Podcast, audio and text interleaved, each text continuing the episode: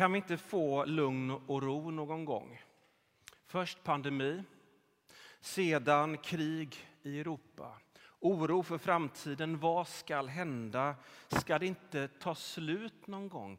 Kan det inte få återgå till det normala? Och det är just det. För de flesta människor är det så att framtiden och kampen för överlevnaden är det normala. Det är snarare så att det är Sverige som håller på att bli normalt.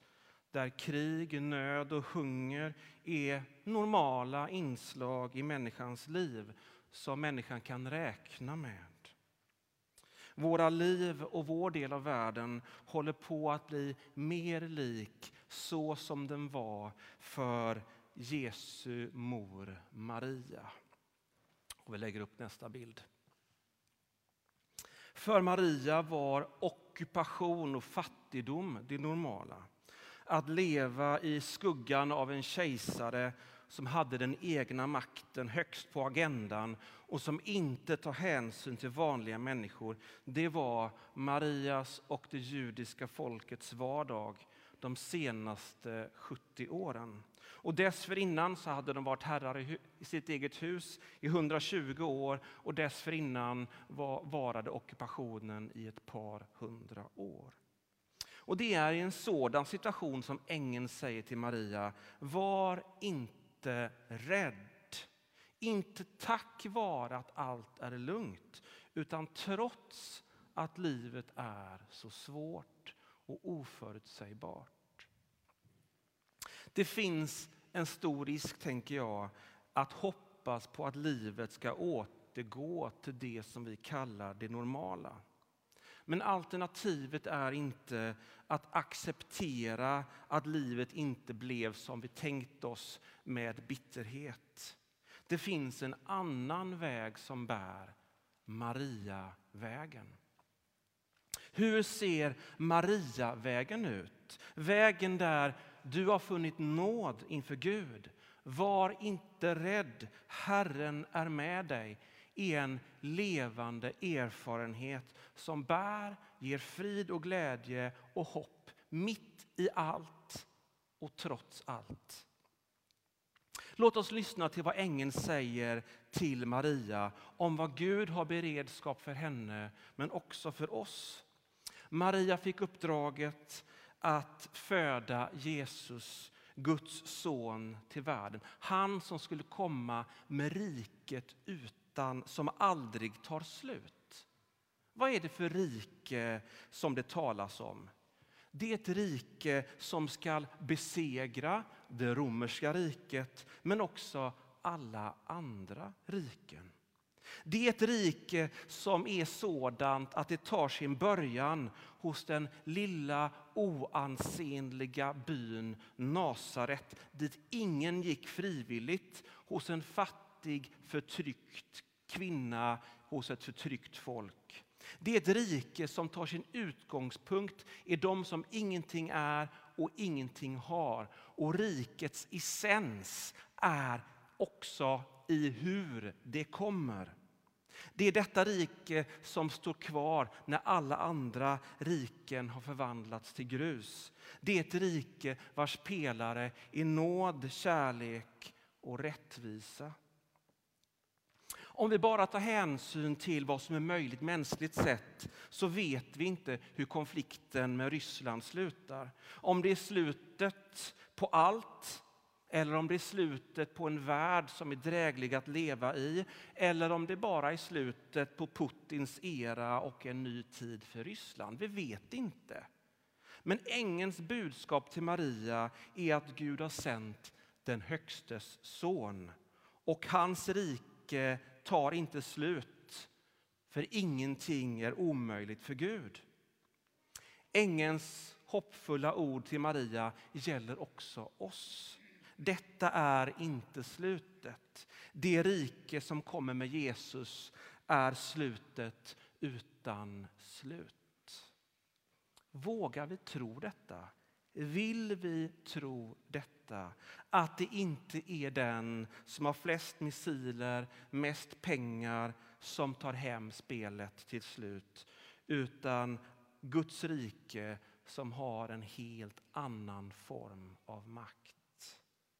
Och det avgörande skälet till att vi tror att Guds rike är starkast är Jesu uppståndelse från de döda. Vi tar nästa bild. På korset är det våldets makt och den självuppoffrande kärlekens makt som frontalkrockar med full kraft. I Jesu uppståndelse ser vi vem som avgår med segern. Maria, du har funnit nåd inför Gud. Ordet nåd leder våra tankar fel i detta sammanhang, för vi förknippar det med syndernas förlåtelse. Ett bättre ord i detta sammanhang är favör. Maria har fått en alldeles extraordinär favör, gåva från Gud, där han ser på henne med välvilja. Maria skulle snart behöva fly från en galen härskare som inte drog sig för att slakta oskyldiga barn för att befästa sin makt. Hon skulle leva med ovissheten om hon skulle bli accepterad av familjen med tanke på att Jesus blev till utanför äktenskapet. Hon skulle se på sin son och undra vad han höll på med när han umgicks med tvivelaktiga personer. Och till sist så skulle hon stå vid korsets fot och se sin son dö en tortyrdöd. En fasansfull död. Maria, du har fått favör från Gud. Var inte rädd. Är Gud en skämtare? Vem av oss skulle vilja ha Guds favör som Maria fick?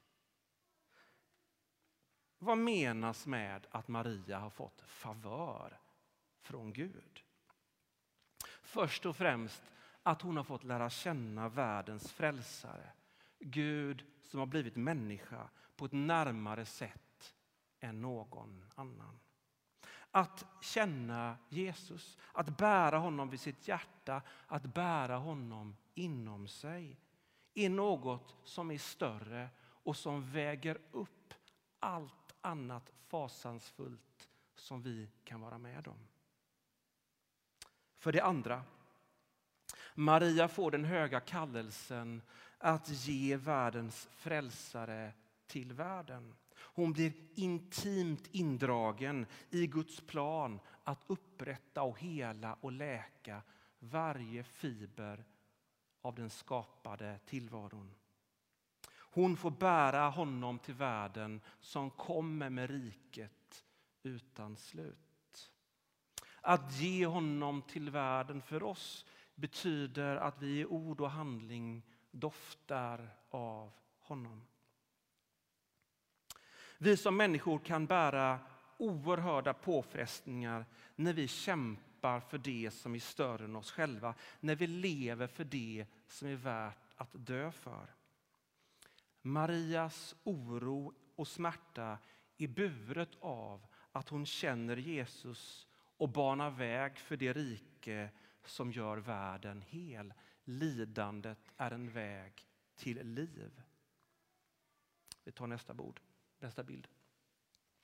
När det blir vår passion att ge oss hän åt det vackraste som ger allting annan mening, värde och helhet, då orkar vi, för vi är besjälade och burna av något som är så mycket starkare än oss.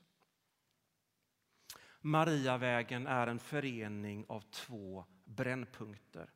Att lära känna Jesus och bära honom vid sitt hjärta och ge honom till världen så att han kan frälsa, hela och rädda den. Det är på denna väg som det blir en levande erfarenhet. Herren är med dig. Var inte rädd. Du har fått favör från Gud.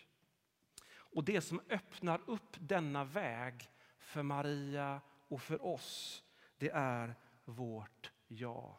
Ja, jag är Herrens tjänarinna. Må det ske med mig som du har sagt.